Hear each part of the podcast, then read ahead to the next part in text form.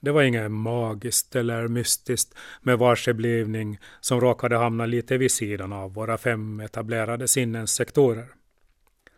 Man iakttog och nyttjade sådant ungefär lika pragmatiskt som övriga verktyg och kunskapskällor. I ett tidigt skede tänkte jag mig att Manda måste ha varit lite enkel. Att hon inte riktigt fattar vad make och grannar sysslar med.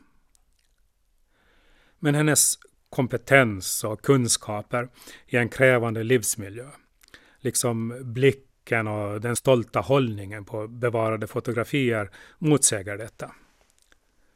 Så gör även det som finns bevarat av hennes eftermäle.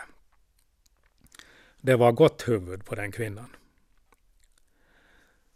Kanske var hon då så kuffad av sin make att hon viljelöst accepterade allt han var inblandad i. Men hon sägs ha varit kraftfull och hennes trofasthet vacklade inte när maken dog och inte heller 20 år efter hans död. Och så har vi ju hållningen och blicken.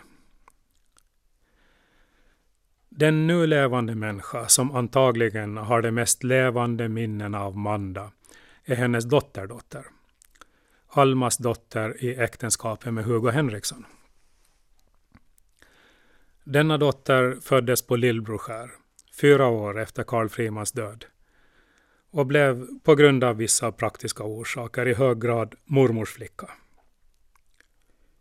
Hon var under sina första sex år bosatt på skäret tillsammans med sina föräldrar och syskon och när familjen därefter flyttade till Kungsö fortsatte hon att vistas all den tid hon var ledig från skolan ute med mormor på skäret.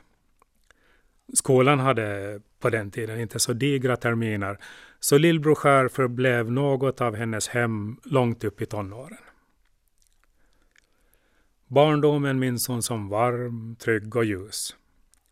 Hon var ett med naturen och havet och ingenting i den karga utpostpositionen kändes skrämmande, ensamt eller fattigt.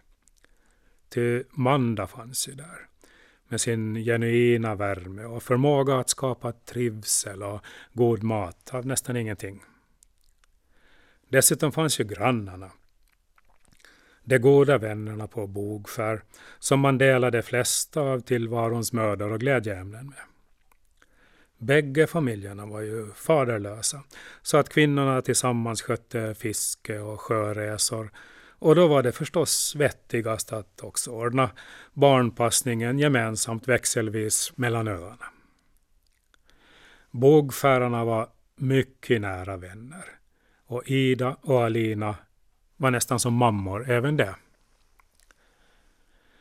Hon fick veta att morfar tyvärr hade drunknat vilket ju inte var ovanligt bland fiskare och sjöfarare. Och mer sades inte om den saken.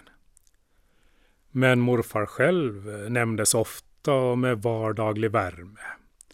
Så här brukar morfar göra. Eller morfar berättar ibland om. Eller nu borde morfar ha varit med. Detta gällde såväl Manda som modern Alma vilken i samband med rättsprocessen insinuerades ha blivit utsatt för övergrepp av sin far och rent av flytt ända till Amerika för att undkomma honom. I själva verket torde hon ha rest för att träffa sin blivande makes bror Algot, som hade varit hennes kärlek och sedan rymt från sitt fartyg i New York. Av någon orsak återkom hon dock och gifte sig med brodern Hugo. Hon lär ha varit en högt begåvad och stark kvinna som med självklar intellektuell auktoritet och kärlek ledde sin make Hugo Henriksson genom tillvaron. Men flickan på Lillbroskär fick också egna syskon och så hade hon ju kråkörarna på den närmsta ön som man ofta träffade. Även uppe på fastlandet fanns vänner och då inte minst familjen Westerlund där man regelbundet hämtade posten och kunde prata bort en stund med sonen Karl som höll på med sina spännande konstruktioner i sin nya verkstad. Karl var en skojfrisk och barnkär ung man. Almas dotter är idag snart 90 år gammal. Ser mycket yngre ut och utstrålar sannerligen den öppenhet, värme och trygghet som hon minns från sin barndom. Även den snabba, rörliga tanken som tycks ha karaktäriserat lillbrorskärarna lever kvar. För att förstå Mandas lugn i stormen bör man nog också väga in tidens anda på ett litet skärgårdshemman där kampen för att föra släktet vidare ständigt pågick under skiftande villkor. Från en annan liten ö, inte alltför långt ifrån Lillbroskär, tog maken hyra på ett fartyg i långfart och blev borta några år, medan hans far hjälpte hans unga familj i arbetet på ön. När sjöfararen återvände dröjde det bara sex månader efter hans hemkomst innan hustrun födde dem en stor och välskapt flicka. Han hade fått ihop en vacker slant till sjöss, familjen växte och allting såg ljust ut. En dag på Höängen kände sig en granne ändå manad att påpeka att det hade gått förunderligt kort tid mellan hemkomsten och förlossningen.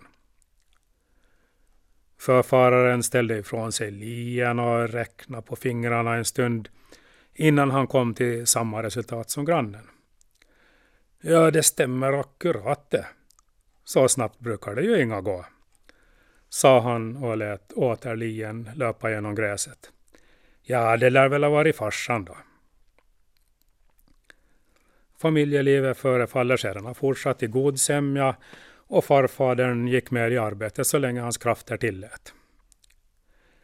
Det var inte lika kinkigt på den tiden, löd kommentaren från den kvinna som relaterade episoden för mig.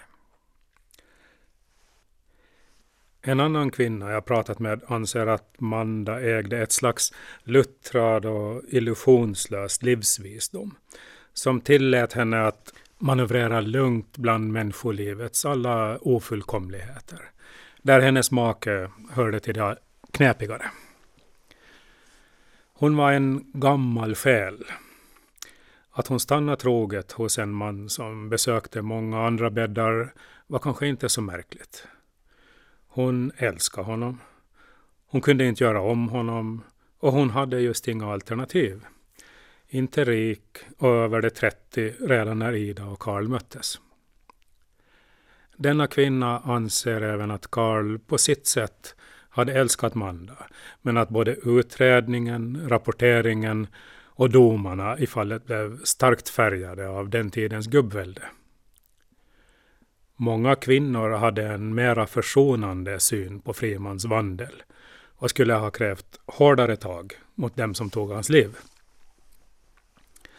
Carl Friman hade de facto varit en varmhjärtad och hjälpsam person som under lång tid blivit utnyttjad av kvinnorna på Bogskär för att till slut mördas av dem när han började bli utkänt och krånglig. De rättegångsvittnen som bott på Bogskär och gett eh, kvinnorna där bästa betyg såsom varande goda och anständiga människor avfärdar hon som jäviga i målet. Bågskär var populärt bland fiskare och sjöfarare och det var känt att kararna där kunde få allt vad de önskade. Det är klart att de vittnar positivt. Hon hävdar även att Ida Jakobssons make, Johan Anselm, ingalunda emigrerade till Amerika. Men hon vill inte berätta vart han i själva verket försvann. Men det var nog många som visste det. Karl Westerlund hade enligt henne utfört sin gärning mot löfte om äktenskap med Alina och även en försmak av äktenskapets fröjder. Johan Anselm hämtade åtminstone ut utrikespass den 8 i fjärde 1890. Efter detta förekommer motstridiga uppgifter om hans levnad. Han emigrerar inte genast när han hämtat ut passet, men hur länge han stannar på Bogskär vet jag inte. Han tycks åtminstone ha avlidit i Astoria, Oregon den 23 i fjärde 1907. Även i fråga om tidpunkten för familjen Frimans ankomst till Lillbroskär förekommer varierande uppgifter och det är fullt möjligt att Johan och Karl i själva verket aldrig träffades.